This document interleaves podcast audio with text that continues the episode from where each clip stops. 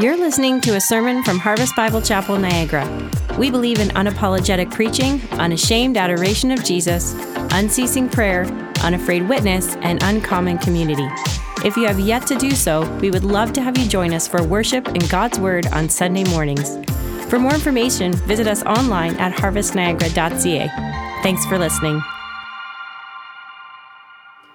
Amen, amen. We'll go ahead and grab a seat this morning. We're so glad you've joined us. For those of you at home, thank you for welcoming us into your living room. We're glad to be here.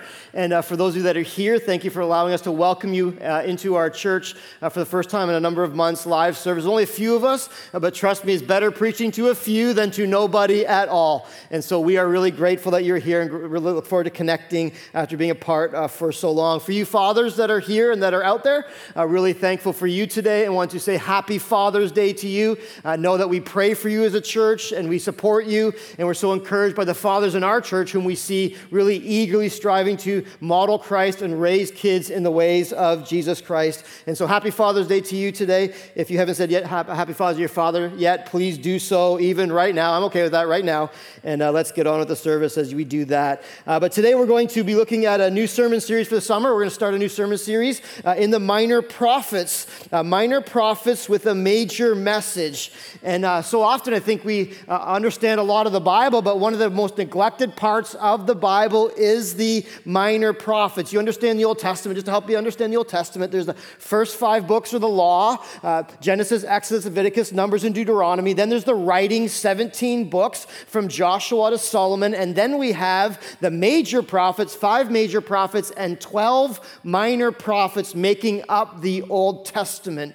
And the minor prophets are a key part of what God says to us, uh, spanning over 300 years, the minor prophets, with a important message to speak into the culture both then and now. I want to clarify for you as we get into this the minor prophets don't mean that they are less than the major prophets. Like the major prophets, these guys like have a these guys shout God's message. The minor prophets are more they just whisper God's message. That's not it. They're all equal. The major prophets are just longer books. Minor prophets shorter books. And so, in fact, you put all the minor prophets together, and they take up maybe two thirds of the book of Isaiah. And so, yet they also contain a major message for God's people throughout history. In other words, the prophets are God's megaphone to preach to the world the love and the message of God Himself. And so, my goal for this whole sermon series, we're going to be splitting the preaching duties, myself and Brad and Andy. My goal for this is to simply educate you, to help you see how important the whole Bible is. And if you think about it, this is the minor prophets right here. And so, this is the prophets right here a significant part of the Bible that you need to know the character of God and the message of God, almost as big as the whole New Testament, which we put so much stock into. So I want to educate you uh, through our staff as we go through this. I want to enlighten you to the full character of who God is, the full plan of God for your life, and the full heart of God for all people. And I want to energize you to spur you on in your faith, to want to know God and pursue God and live your life full, wholeheartedly for God. And so, as we get into this, I just want to take a few minutes to set this whole series up by helping you understand a little bit about uh, the prophets. The prophets are a big deal in the Bible. The prophets are God's big men on campus. Don't think prophet and pastor in the same sentence. There are no, pro- there are no prophets today. Prophets were to point to Jesus and proclaim God's truth to the world, pointing to the Messiah and all that was to come. Pastors are just regular guys that, that are called by God, but not in the same way that prophets were. Prophets were not the elite of the day, like today's megachurch pastors with all their charisma and their clout. They weren't that type of guy. Some people think, oh, the prophets, they were like high status. They're actually probably average guys that really nobody liked because of the message that they brought. They didn't have any doctoral degrees or graduation, didn't graduate from any prestigious universities. There was no church votes. Well, we think that's our man. There was no appointment from the Archbishop of Titipu or wherever he came from. These guys were actually singled out and called by God. That's their credential. Called by God and they had the authority of God as they preached. We say we have the authority of God's word as we preach. Those men could th- claim they have the authority of God Himself as they preached. They carried, thus says the Lord, authority. In other words, the word of God came to them, and as the word of God came to them, they spoke freely the message that God had. So important was the prophets got the message straight that wasn't a small deal to say you're a prophet. In fact, every prophet was tested. And if what he said came true, stamp of approval, he's a prophet. If it didn't come true, death. False prophet. Many people claim to be prophets. Proof in the pudding was whether their message actually was fulfilled or not. And they didn't preach simple sermons. They didn't preach the feel good messages that we see in so many churches today of like, oh, God loves you and everything's going to be good. No, they came with tough sermons. So, as much as it was an honor to be a prophet, a distinction, there was also a burden of responsibility of excruciating nature that also came with the reality. They were God's mouthpiece for sure. But prophecy isn't always foretelling, well, here's what's going to happen in the future. You know, this is what God's going to do. It's sort of nice and like the crystal ball thing. That's not what prophecy is. It's more of a forthtelling. It's more of a, hey, listen up, everybody. God has a message for you today.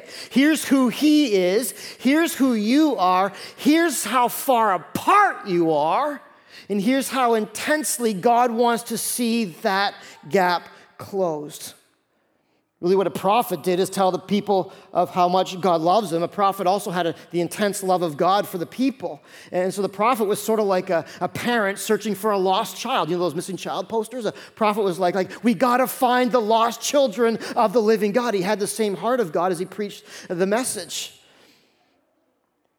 The prophet would preach even if it made him uncomfortable and the people uncomfortable because the ultimate end was to see people truly united with God. And the prophet would actually be living out this, this whole reality of trying to draw the people back to God.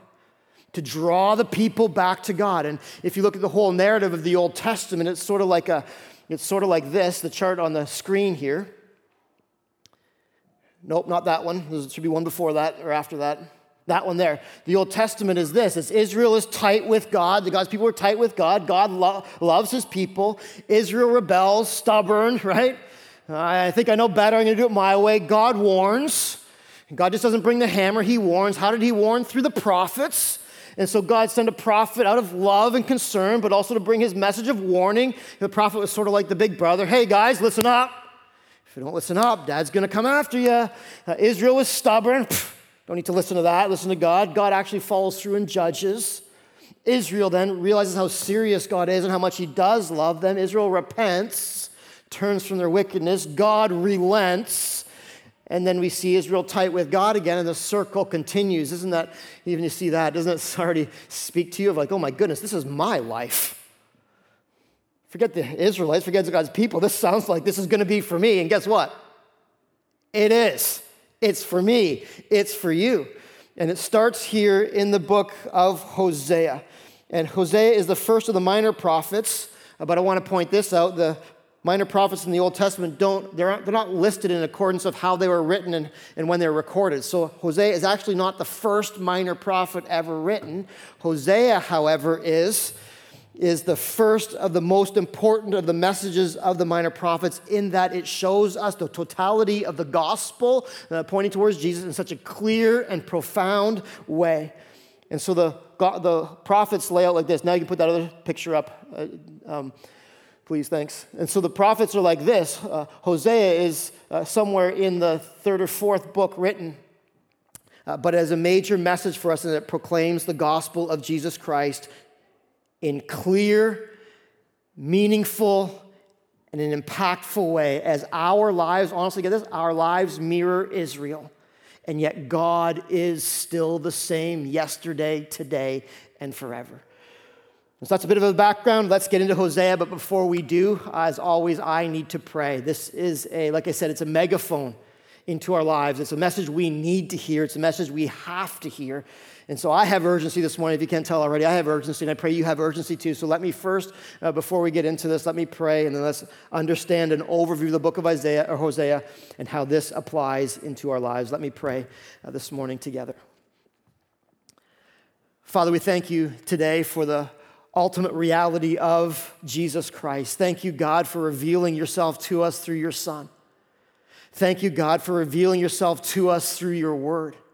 Father, we admit that without you showing us who you are, we'd have no comprehension. We'd have ideas, we'd have maybe mixed up thoughts, but we'd have no true comprehension of who you are and what you are all about, and ultimately how deeply you love us and the world that we live in. Father, today I pray this as we go through the book of Hosea. God, would you speak in clear and profound ways? Would you help us understand the full reality of yourself? Help us see ourselves for who we really are. And ultimately, God, would you help us glory in the wonder of the gift of salvation in Jesus Christ? We love you, God. Thank you that we can be watching online today. Thank you that we can be in this place today, worshiping and, and hearing your word with brothers and sisters. But most of all, God, we want you here in this place. We want you in our living rooms. Through the Holy Spirit, we want to encounter the presence of the living God. May this be so in Jesus' name. Amen. Amen. So you got to Hosea already? Have you got there? Here's where we're going to start. This is the story of Hosea in a nutshell. Point number one Hosea, a straight message to a backwards nation. Hosea, a straight message to a backwards nation. Look at verse 1 of chapter 1. We're not going to read every verse like we often do. We're just going to skip through some, but chapter 1 sets it up, so let me help you understand this. Here's what it says The word of the Lord uh, came to Hosea. So, in other words, the whole prophet thing. The word of the Lord came to Hosea, the son of Beeri. Beeri is a Hittite name from Genesis 26. Tradition holds that he was also a prophet um, from Isaiah 8 19. And so this is like a pastor passing on his calling to his son. But the name Beeri isn't that important, to be honest. It's the name Hosea that is significant. Hosea is Hebrew, and it's almost exactly the same as Jesus or Joshua, which means God saves. Hosea God saves. And Hosea was one of the prophets that prophesied in the northern kingdom of Israel. Remember, Israel was in two kingdoms the northern kingdom and the southern kingdom. The northern kingdom was Ephraim, and mentioned 35 times in Hosea. The southern kingdom was Judah, mentioned about 17 times to help you understand the distinction. So the northern kingdom was like the rebellious older brother, the wayward brother, the one that was always getting into trouble. And Judah was the, the faithful brother, the one who was kind of like the little goody two shoes, northern rebellious, southern goody two shoes. And this is, uh, uh, Hosea is coming from the northern kingdom, so he wasn't coming to the northern kingdom to give a message like Amos did. He was actually from the northern kingdom. He knew the people, he loved the people, he understood the culture, and he had a message from God uh, for them. And you know, understand the history of where this was coming from. In this time, uh, people would understand the whole timeline by who was reigning as king. And this is the days of Uzziah, it says here Jotham, Ahaz, and Hezekiah, kings of Judah, and in the days of Jeroboam, the son of Joash, king of Israel. So Hosea is ministering in the time of Jeroboam, Jeroboam around the 8th century, and this is the time when it was like the best and the worst of times for the Jewish nation in the north. The best of times, and there was kind of a luxurious materialism. There's apparent religious devotion, apparent apparent religious devotion and activity and freedom and somewhat of a national security. It was somewhat okay, but the reality is their hearts were completely empty. Their religion was shallow and their corruption was rampant. It was a tumultuous time. In, the case, in this case, it was over 30 years. Uh, the nation had six kings. That's a quick turnover. It wasn't the longevity. They were generally evil kings. And Assyria, the powerhouse Assyria, tried to come in six times and take over. In fact, three of their kings in this time were assassinated. And so it wasn't like a calm Canadian peaceful summer day in Israel, though they had a sense of security. But the reality is, the worst part of the northern kingdom, Ephraim, was that they violated the first commandment. Remember what the first commandment is? To have no other gods before me. And they were doing their own thing. In fact, they gravitated towards Baal worship. I know God says he's ours and we're supposed to be his, but Baal seems to be the, the, the, God who's getting things done. Baal was the Syrian Palestine God who controlled agriculture. And so, since Israel was an agriculturally focused nation, they ended up bowing to Baal for fruitfulness. Instead of praying to God, they're like, Baal's going to make it happen. Part of the tradition was they go to the temple and they'd have all kinds of deviant forms of worship, including with temple prostitutes and sexual forms of worship. Isn't that messed up? And eating and drinking, and they called it worship. What they believed was the rain was actually the, I'll call it this, the producing juices of Baal, we'll say that that way, get the picture, to produce crop. And so they figured if they could have they had sexual relations at the temple, then that would get Baal excited and he'd cause rain. And let's just say this together messed up. And so this is the culture that Hosea, God, God says, Hosea, I got a message for you to bring the people. Can you imagine Hosea like, uh oh. He knew God was holy. He knew what the nation looked like. And yet, Hosea, remember, God saves. I'm going to do it, God, because I know you have a plan in this. And he brings the message. But before we get to the message, God says to Hosea, He says, one of the most unorthodox, awkward, callings and all the Bible, he says, Hey, Hosea, I want you to, first of all, live this picture of what Israel is to me, of what Israel is doing to me. I want you to go and take yourself a promiscuous wife who's going to have your kids, but kids with other men, as a picture of exactly who I am, the faithful husband, but who Israel is being in an unfaithful wife. Again, can you imagine getting that call? This isn't a call that any pastor would expect. Hey, I want you to go in. If you're me, you're like, uh uh-uh, uh, i am out. Sorry, I didn't sign up for this. See you later. Can you believe this? Hosea actually followed through. Look what it says in verse 2. Don't worry, we're not going to be this slow through the whole passage. I just want to bring this out in the forefront. When the Lord first spoke to Hosea, the Lord said, Hosea, go take for yourself a wife of whoredom and have children of whoredom for the land commits great whoredom. How many times does it say whoredom? When it says it that many times, you know it's got to be a message from God, right? Three times in like a couple verses. By forsaking the Lord.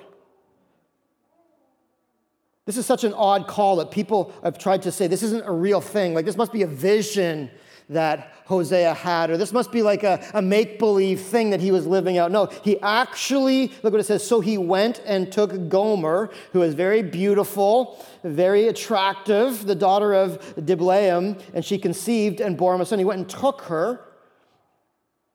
Again, a promiscuous woman to show the picture of what Israel was to God and what God was to Israel. And he went and took this woman, and she bore him a son look at the rest of the chapter, I'm just going to summarize this quickly. She gave him in verse 4 a son named Jezreel. What's your name, little Jezreel? What, what's, what's this little guy's name? Oh, what a cute little guy. What's his name? Jezreel. In other words, God scatters. Hi, I'm Jezreel. God's going to take you down. That's a little sweetheart, isn't it? It says here in verse 4 that that ultimately God was going to take down the nation, but going to save them in a hand in his own way. And, and he was going to make amends for a wicked king Ahab who loved Baal so much that he wanted Baalism to be the national religion of Israel. And so, what he did as part of his plan is to murder a fierce follower of God named Naboth in order to seize his vineyard in Jezreel and take over the land for Baal. And God's like, no, no, I'm, Jezreel is mine, and I'm going to defeat Baal in the very place in the very place where he seemingly triumphed over me. I'm going to take him on his home turf. Next, the Gomer goes and has a daughter named Lo, Ruhamah, which means it says here, no mercy. Who names a kid no mercy? Kind of like unloved. Isn't that a little, not a daddy's little sweetheart girl, daddy's little sweetheart shirt or a, a daddy's little girl necklace. It's a no mercy. What's your name, sweetie? No mercy, unloved. Wow, that's going to mess with someone's psych- psychological reality, isn't it? But what, what he's really saying is most likely this daughter was out of wedlock. Gomer cheated on him with somebody else and ripped his heart out, ripped Hosea's heart out, we rips God's heart out when we mess around with other gods on him. And so he's saying, No mercy. Notice he doesn't have a scathing rebuke for her. There's no divorce proceedings. He just says, No mercy. You cheat on me, and I have a place in my heart for mercy for you. And then he, Gomer goes and has another son named Lo-ammi, not my people. Another son out of wedlock, not my people. Again, what's your name, buddy? Doesn't matter, not mine, not my people. Kind of like that football player in the XFL. He hate me, not mine. Man, this is so intense, isn't it? God's basically saying, You forsake my covenant, and I have every right to scatter you. I have every right to not show you mercy. I have every right to disown you because you're being unfaithful to the faithful God. And yet, look at verse 10. Look at verse 10. Yet God's saying this, but he's actually not going to do it because God is so faithful and he can never disown himself. Yet the number of the children of Israel shall be like the sand of the seashore. So he's saying these things, but he's saying, you know what? But I will still never forsake my promise to you. Even though you do all these things, you, you, you act in such a way, I will never forsake my promise to you. Remember, he promised Abraham in Genesis that the people would be as numerous as the sands on the seashore. They would be his people and they would be his God. Yet the number of children of Israel shall be like the sand of the sea, which cannot be measured by num- or numbered. And in the place it was said to him, You are not my people, be said to them, children of the living God. And the children of Judah and the children of Israel shall be gathered together. They're going to come together, north and the south. Shall, they shall appoint for themselves one head, and they shall give, go up uh, from the land, for great shall be the day of Jezreel. So bottom line is God's saying all these things but yet his heart is still tight with his children. He'll never disown them, he'll never give up on them. And no matter how they act and how far they run, he will still always be their God. It's really a quick overview of the whole book of Hosea. And so Hosea gets up to preach this message. And maybe his family's standing around him, we don't know. Maybe, maybe they're up on the screen of heaven behind him. So as he's preaching the message, the people before him are looking at him going like, oh yeah, here's an object lesson right before us. This is clear. We get it. At least we hope they do. A prophet, a prostitute, and a perverted nation is what this whole chapter is all about.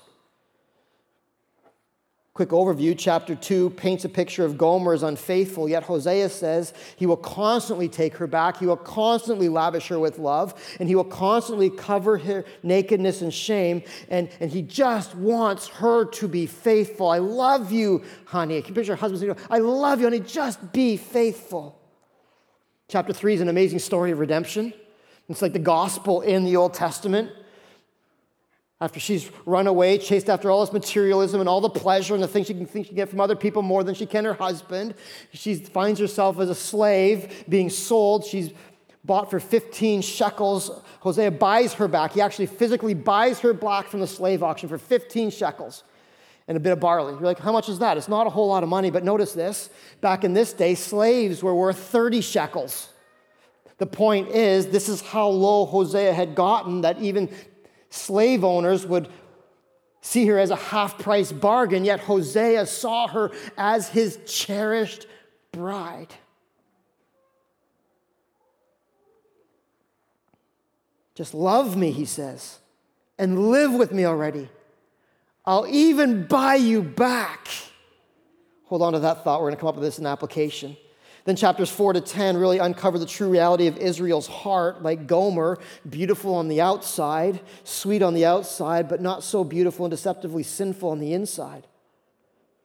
Chapter 4 Israel knew God, yet rejected him. No faithfulness, no love, no knowledge of God in the land. And verse 2 of chapter 4, look at it. There's guilty. The rap sheet of the northern kingdom was long, it was longer than we are tall.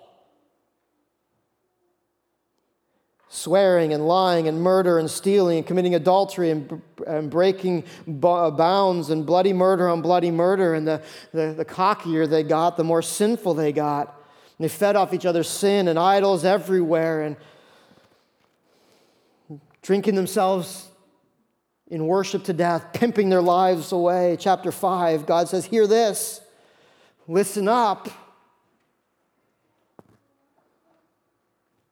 There's going to be judgment coming. Here's the prophet's warning of the spiritual spanking with the wooden spoon from heaven.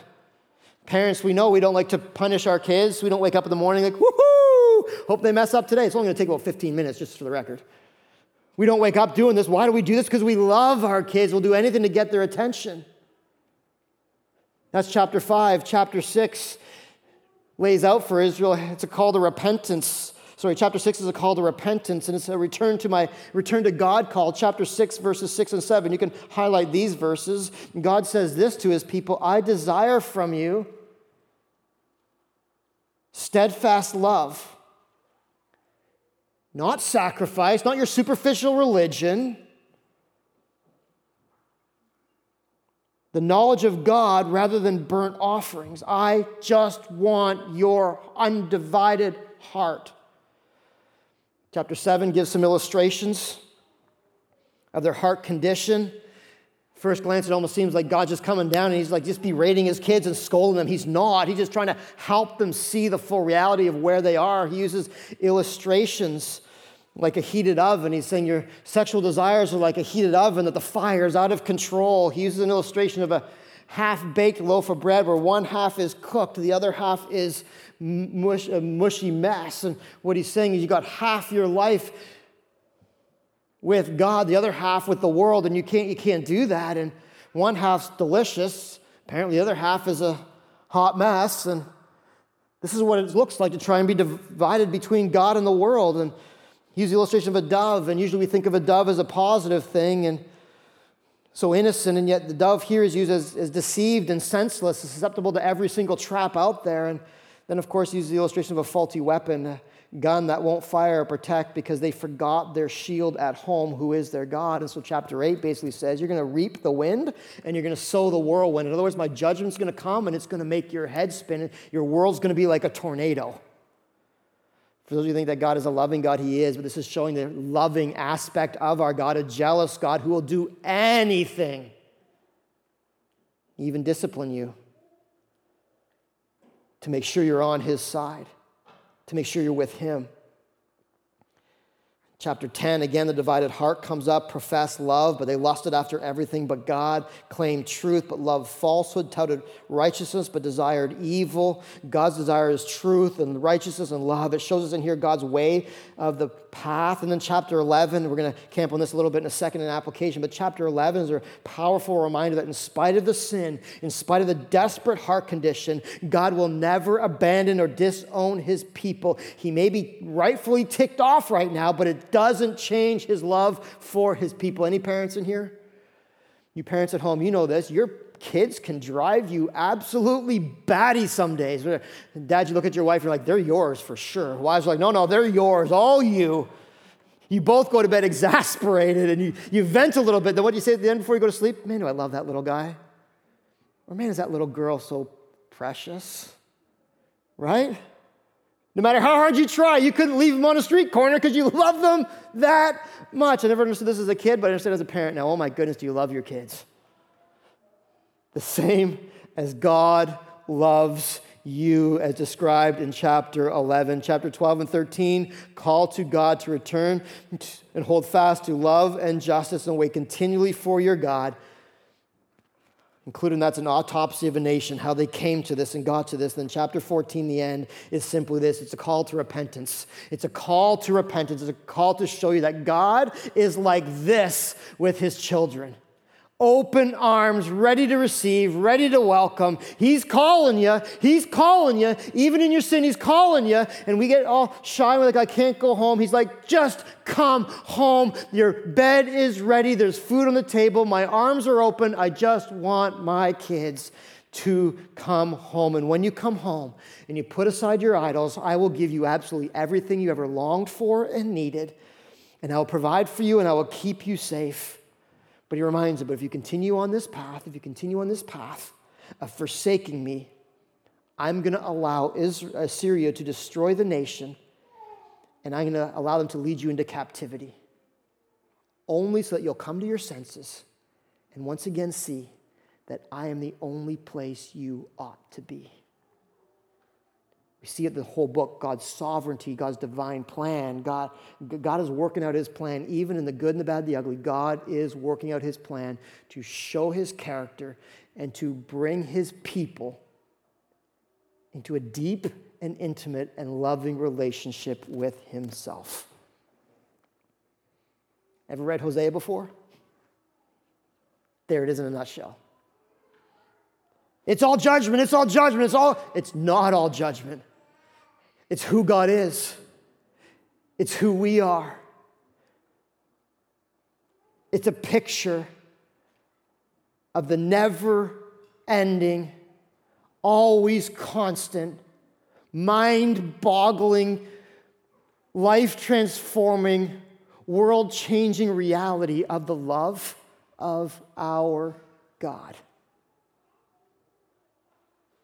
God's undying love for his people. I honestly read this book. I read this book, and here's the battle all week. I read this book, I read this book, and I somehow want to be southern, the southern part of Israel. I want to be Judah, but here's the reality I realize that I am Ephraim more than I ever want to admit to anybody else in this world.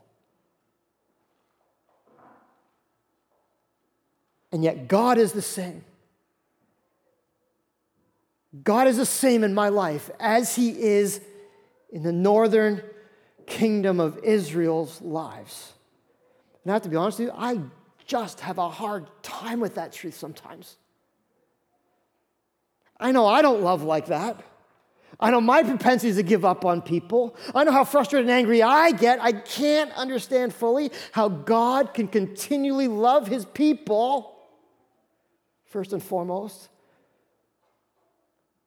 but how he also continues to love his child, AKA me.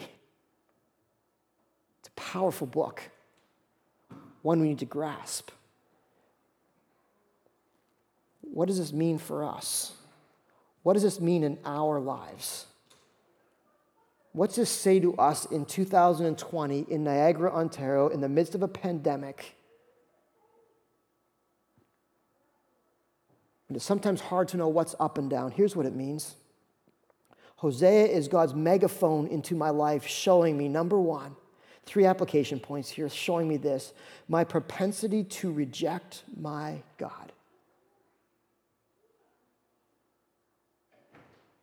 Maybe it's even part of the pandemic is to help us realize this to help us realize how we put our hope in all the wrong things and, and, and how, we, how we like to claim God, but we live our own lives away from God, and how we come to God for all the things that we, all the good things He can give us, but then we really don't want God for, for who God is. We want God for all His blessings, but not really God for God. Maybe the pandemic is just to help us see this reality and, and to recognize that, man, man, my propensity to, to live my life apart from God is astounding. I want you to notice this in the book. We are the prostitute.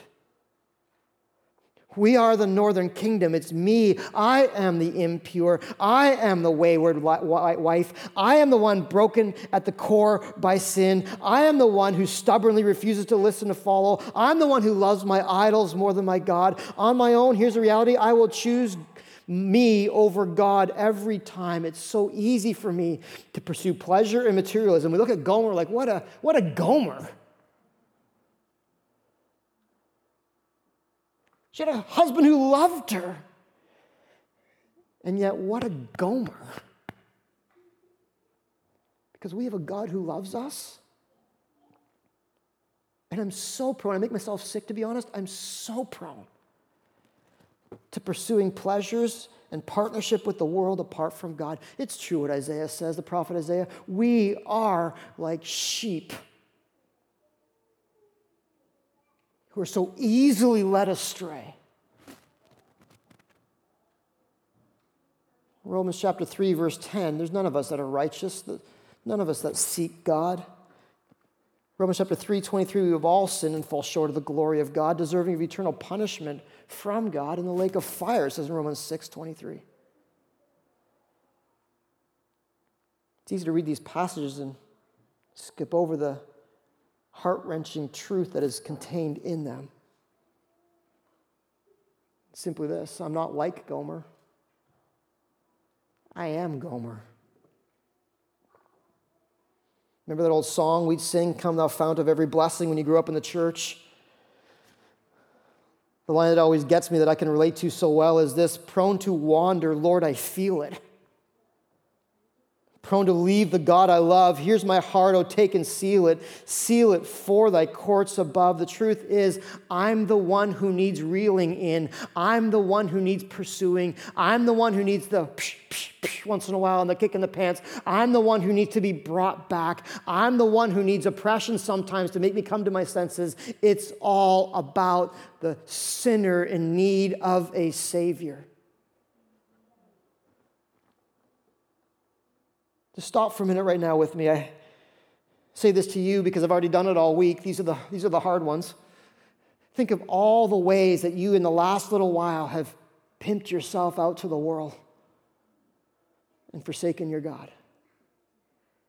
We put our hope in money. All of a sudden, that's taken away. We realize, oh, there's no hope there. We put our hope in our freedom. All of a sudden, we can't do what we want to do, and we're all angry. Rah, rah, rah,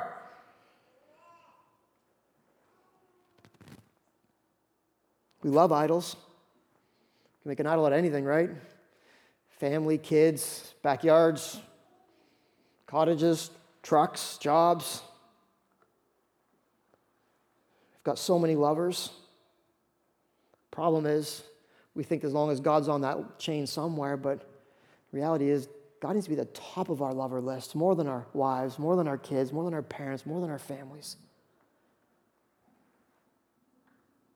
Think of all the ways that you and I are like Gomer, living half baked, presenting to the people in our church maybe one side of the baked bread, the other side behind the scenes. Oh, we got to protect that. We don't want to show them the hot mess in the oven that's uh, outside of the oven. It's a good repentance passage. Remember why God brings this to us? Not to hammer us, not to make us feel guilty, but to show us that we do what? We'd repent and come back to Jesus. That we say, God, I don't want anything else. I just want you. I've seen my sinful ways. Now I've seen my wicked ways. Please don't let me walk any longer in this way. I want to be back at home with my husband, with my God, with my Father, with you, God. Quite honestly, some of you maybe need to take some time this morning to consider some of the things and actually truly repent. Maybe you know your heart is wayward and you don't even care. Just you know that's a problem. I'm going to come home at night and pretend everything's good, but during the day I'm going to go out and that's a problem. God wants you to repent. God wants us to smash all of our idols. He wants us to put Him at the top of the love list. God wants us to be right before Him. It's time to leave the worldly ways goodbye and time to buy into the statutes of God and the laws of God, which are set out for our good. This whole passage shows me a propensity to reject my God. Here's what else it does, though. If you're like me, you're like, oh man, like I, I'm terrible. I'm worse than Gomer. I'm, why would God ever want to buy me back? And here's the reality the second part of this, though. The, the truth is, the intensity and the immensity of God's love is also seen, seen in this passage. The gospel of Jesus Christ is so clear in chapter 3, it's astounding. It's so clear in chapter 3 that I encourage you to read it uh, three times this afternoon. Three, per, three times because chapter 3, three times, read it three times and see how, even though we are Gomer, how much God loves us. Look at what chapter 3 starts with. God tells God tells Hosea, He says, Hosea, go and love her again. Don't stop loving her, Hosea. Can you imagine you that? I, I, can't do it, God. I'm out. I can't do it. No, you can go and love her again. It's a picture of the undeserved and unreserved love of God through his son, Jesus Christ. Notice this Christ loves you in the exact same way as we were in all of our impurities and all of our promiscuity. Jesus came while we were yet sinners and, and called us to himself and united himself with those who turn to him by faith and repentance. Jesus bought us, not with 15 shekels and a little bit of barley, but he bought us with his very own blood. God purchased us from the enemy, from our lover, the enemy, with the blood of Jesus Christ, that now you are his and you can be completely covered and made pure again by the life of Jesus Christ. This is the gospel message. If you're here and you have a heartbeat, say something. There we go. That's why I need to preach to an audience and not a blank room. Do you see it? Do you believe it? Brothers and sisters, we can't read these passages like, oh, good for Hosea and Gomer. No, this is the love of God for you and I. Uh, you know that song, Reckless Love, that everyone debates about? You know that reckless love? Everyone debates, well, it's not a good song, whatever. It is a reckless love. It's an I don't understand this kind of love. Unbelievable. Galatians 3, Christ bought us with his blood. 1 Corinthians 6, 19 and 20. You are not your own, you're bought with a price, purchased with the precious blood of Jesus Christ. Listen to what Psalm 30, uh, can you read my own notes with my glasses here. Psalm 103. Listen to what Psalm 103 says. This is a picture of God and his love and his patience and his compassion for our lives. Psalm 103, verse 8 The Lord is merciful and gracious. Yeah, we get the message. He doesn't put up with sin. He's got wrath for what's wrong. He's a righteous judge. He doesn't tolerate our nonsense. But look at this. At the same time, the Lord is merciful and gracious, slow to anger, and abounding in steadfast love. He will not always chide, thank goodness, because he could be chiding me every day nor will he keep his anger forever. He does not deal with us according to what our sins deserve. He doesn't deal with you according to what your sins deserve. It's not that bad. He doesn't deal with you according to what your sins deserve. The punishment is separation from God. He doesn't deal with us that way, nor does he repay us according to our iniquities. Well, I've done this, God's now going to do this, and I've been so bad, God's going to curse me. He doesn't do that. You might deserve it. You might think he should do that, but he doesn't because verse 11 says, For as high as the heavens are above the earth, so great is his steadfast love towards those who fear him. And verse 12 gets me every time. And as far as the east is from the west, so far does he remove our transgressions from us. As a father shows compassion to his children, so the Lord shows compassion to those who fear him.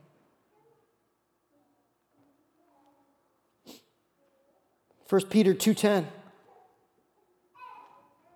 This is every one of us who's a believer. This is our testimony. Once we were not a people. Remember that at the beginning of Hosea? Once we were not a people, but now you are God's people. How? Through Jesus Christ. Once you had not received mercy, remember no mercy? But now you have received mercy in Jesus Christ. Hosea is pointing us to the marvelous reality of the Messiah and what he was going to be to us and to all who would turn to him by faith. This song stuck in my head as I'm reading this this week. This song stuck in my head Victory in Jesus. Remember that one? Victory in Jesus. He sought me and he bought me with his redeeming love. I'm a slave. No one wants me. Half price. He sought me and he bought me with his redeeming love. Oh, victory in Jesus, my Savior forever. He sought me and he bought me with his redeeming love. He loved me ere I knew him, and now all my love is due him. He plunged me, dunked me in victory, doused me in victory beneath the cleansing flood of his blood.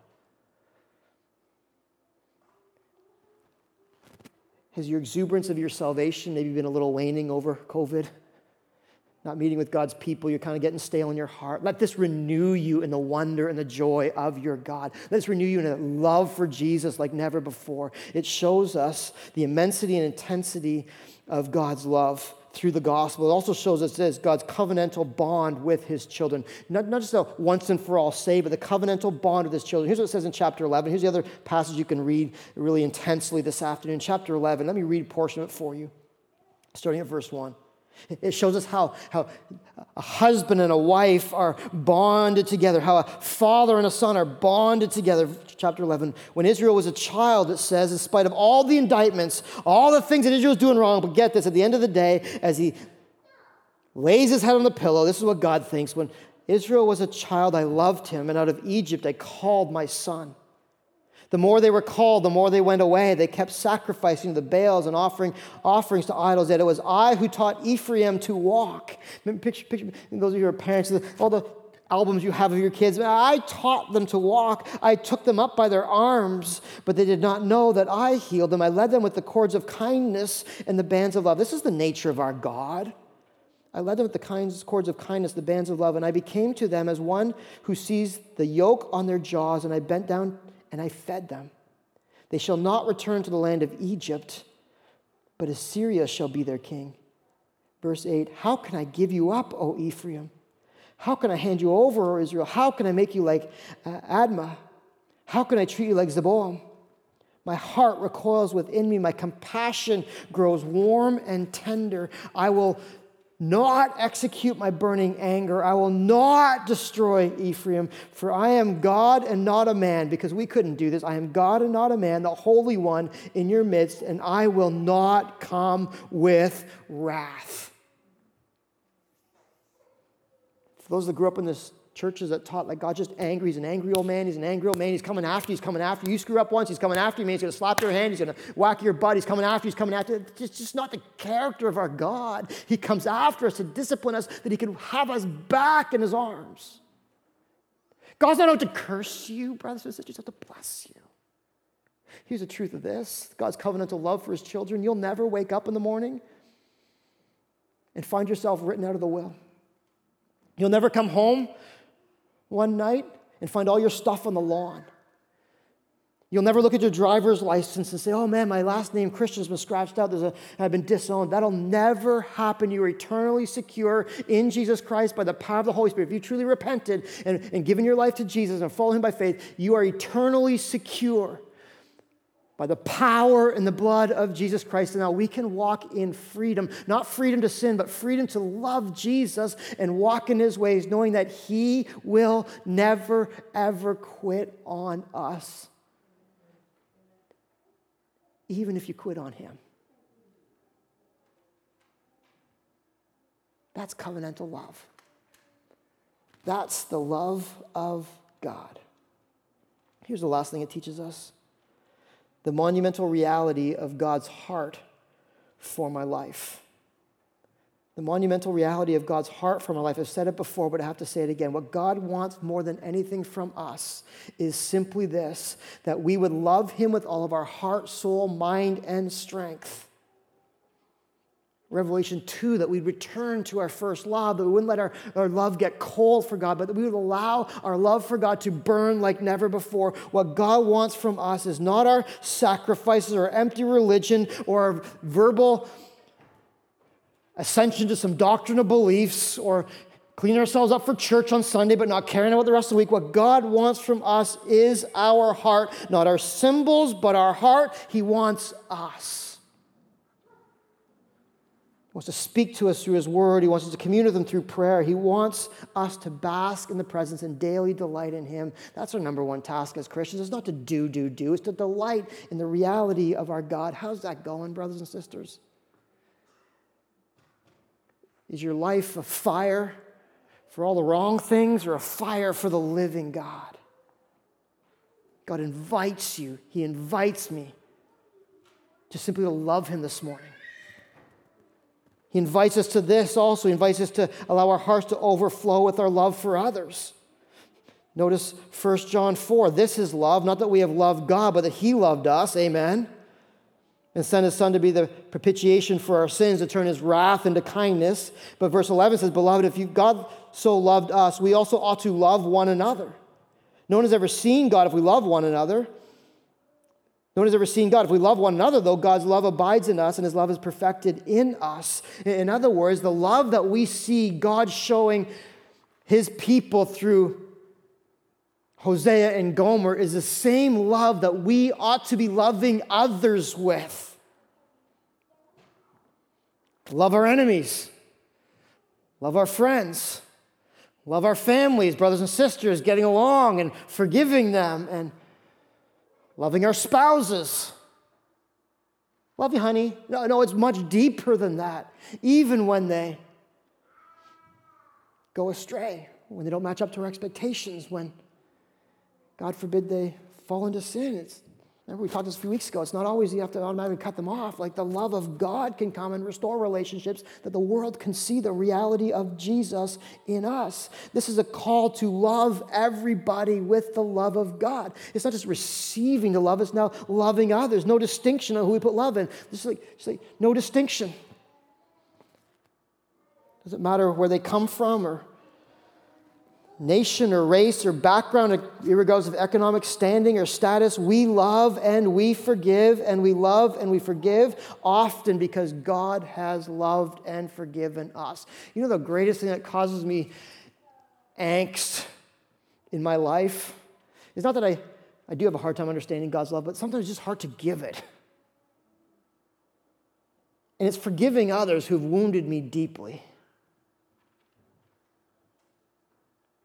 And allowing them back into my life and trusting again and giving them grace. But if you read this text, how can we not love and forgive others when we've been loved and forgiven so deeply by God Himself? First John tells us this is a sign of whether you truly receive God's love if you can then take this love and give it to others.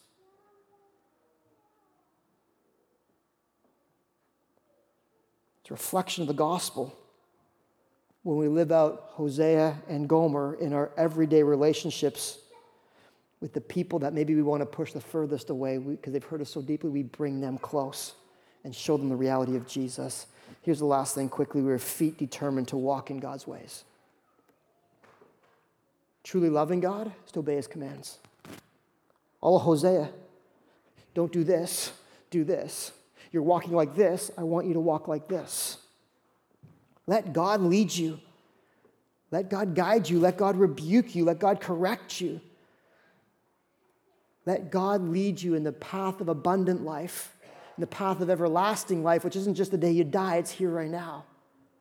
Let God lead you in his love and his righteousness, his truth and his grace. And that, brothers and sisters, you can never go wrong. You can never go wrong if you walk in the ways of God. Choose to not, this is a warning for you. God will let hard things come into your life, only to get your attention to bring you back because he's standing at the door of the home right now. He's standing there and he's welcoming us in. And he's saying, Come to me, come to me, come to me. I love you, and my love will never, ever quit on you. That's the message of Hosea profound, simple, life changing. I pray we get it, we get it, and we get it today as we leave here, worshiping and praising Jesus, for this is who he is in each of our lives. Let me pray.